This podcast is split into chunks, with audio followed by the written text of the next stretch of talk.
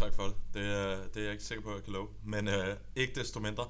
Lad os hoppe direkte ud i det og gå til Bankevest morgenmøde her torsdag den 6. oktober. Hvis vi hopper direkte til slide nummer 4, hvad var de dominerende temaer for i går? Jamen først og fremmest så så vi, at USA de var ude at kritisere OPEC efter deres OPEC Plus, efter deres beslutning om at beskære olieproduktionen.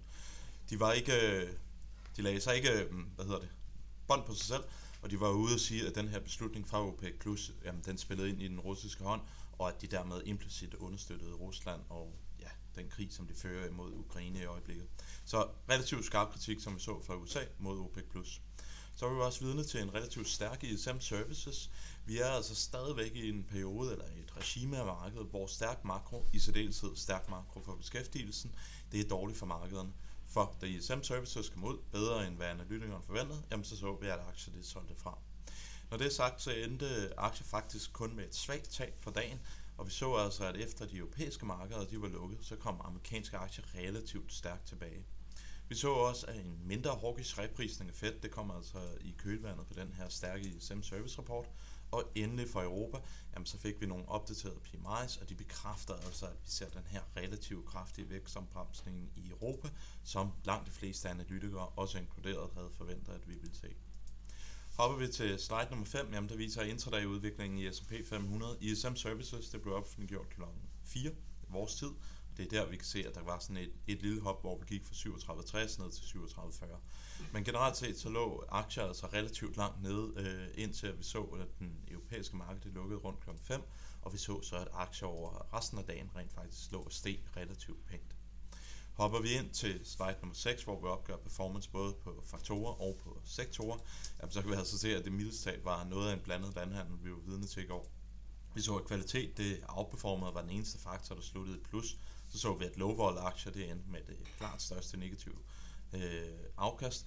Men vi så også, at cykliske small cap aktier i USA det underperformede large cap, og endelig så så vi, at value underperformede growth. Så det var altså et marked, hvor det var sådan lidt svært at blive klog på, hvad præcis der var det dominerende tema for de markedsbevægelser, som vi så i går. Og så hopper jeg direkte videre til slide nummer 7, det der var det dominerende tema fra i går.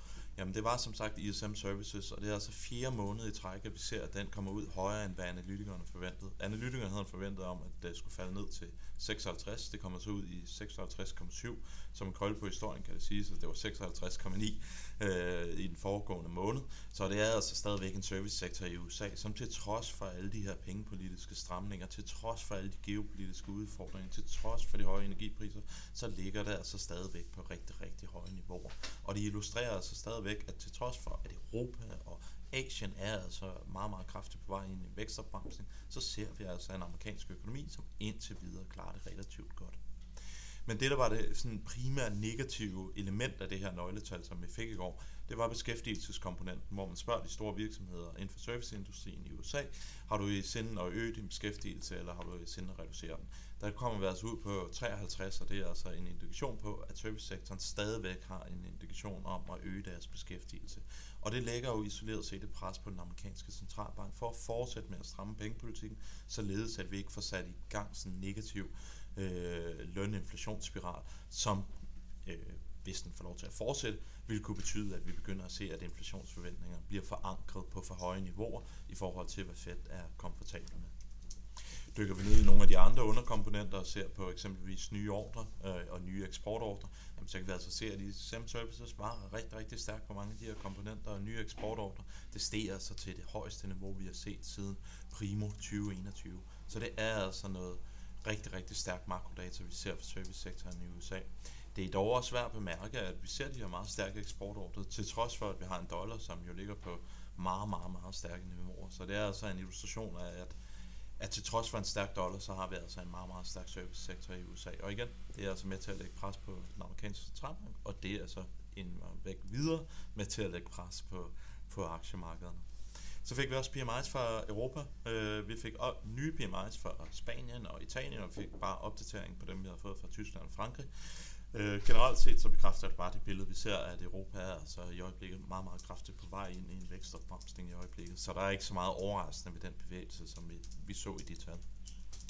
Ser vi på nogle af GDP-navindikatorerne, der bliver lavet for den amerikanske økonomi, så kan vi se på den, der både bliver lavet for NY Fed, altså New York, Det er den ude til venstre, så kan vi se den, der bliver lavet i Atlanta. De ligger altså begge to og indikerer, at vi har en amerikansk BNP-vækst heroppe igennem tredje kvartal, der ligger og kører på rundt 2,7 procent. Så det er altså stadigvæk et relativt højt vækstmomentum, vi kører med i USA, som sagt på trods af alle de udfordringer, der ligger og præger den globale økonomi i øjeblikket. Vi går og spekulerer, eller ikke spekulerer, vi går og diskuterer rigtig, rigtig meget om betydningen af makro og hvilket regime vi er inde i i øjeblikket. Jeg synes egentlig, det er meget godt, at vi lige zoomer lidt ud, og så prøver vi at tænke på, hvordan vi har oplevet rejsen med, hvordan markedet har tolket makro op igennem 2022.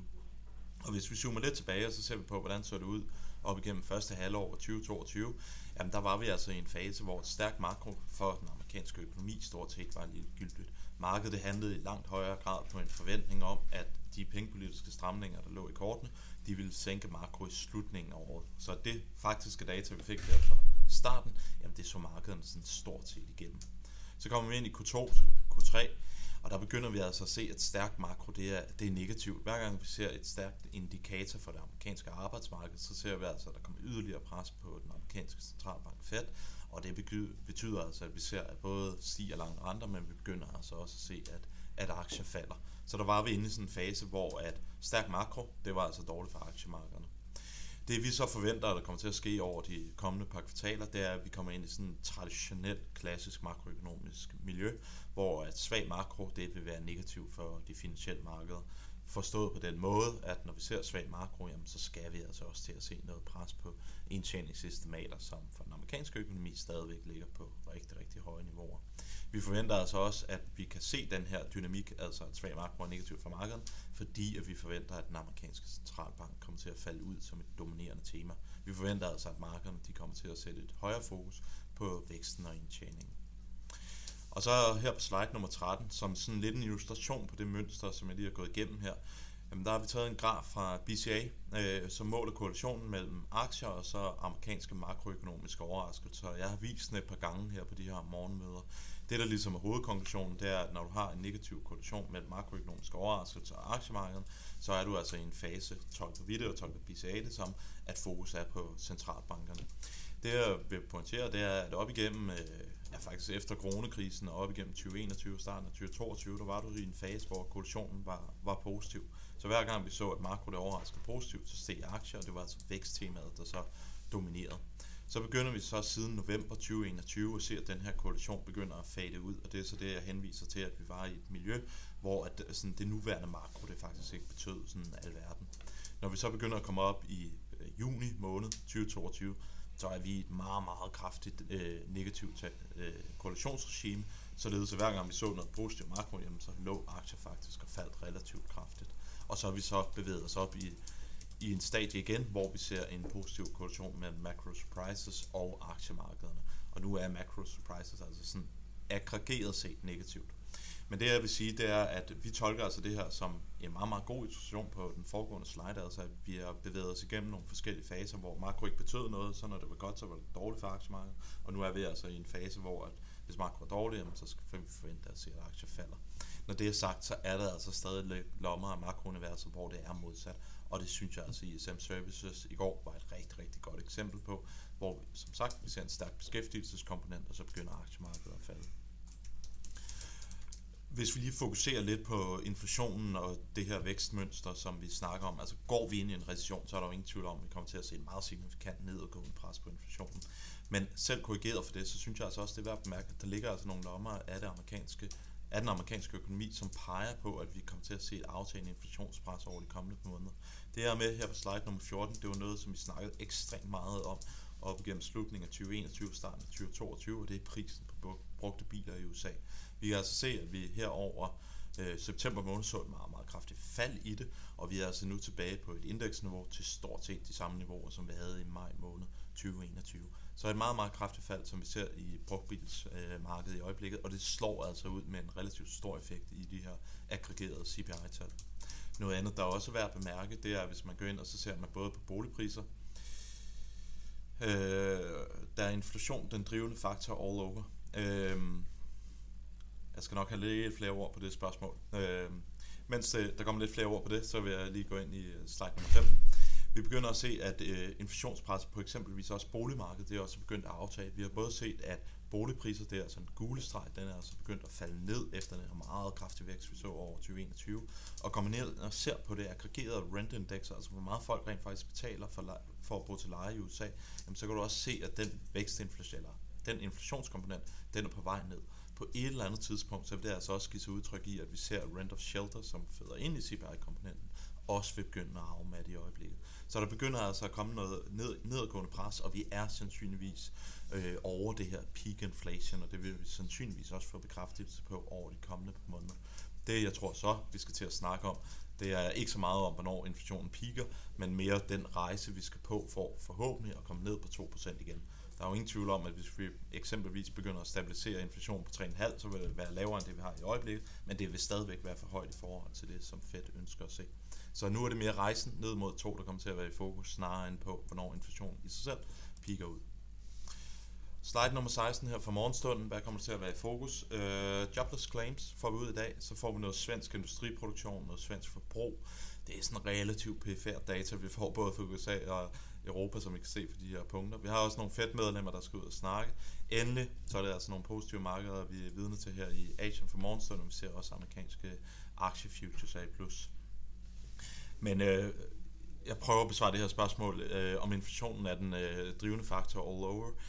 Øh, det har det, altså i vores opfattelse har det været det dominerende tema for markedet. Så der er jo et rigtig, rigtig stort vækstpres på Europa, men det er jo den amerikanske centralbank, der sådan driver de aggregerede globale aktiemarkeder. Så i takt med, at inflationen er i fokus for USA, så mener vi altså, at det er det, der over 2022 indtil videre har været det dominerende tema.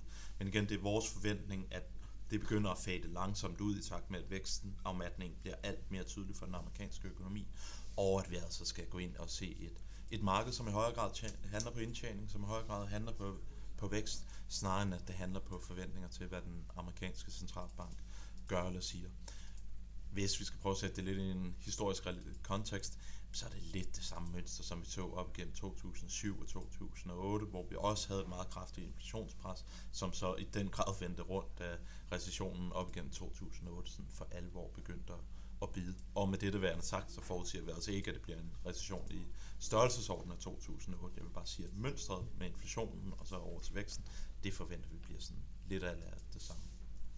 Med disse ord, så vil jeg bare ønske alle sammen en rigtig god dag, og husk nu at høre med på morgenmødet i morgen, hvor Jakob først vil gå igennem markedet, og så vil vi have et indlæg fra Jesper Rangvid. Så øh, rigtig, rigtig god dag til jer alle sammen, og stort tillykke til Thomas Bonner med Prosper.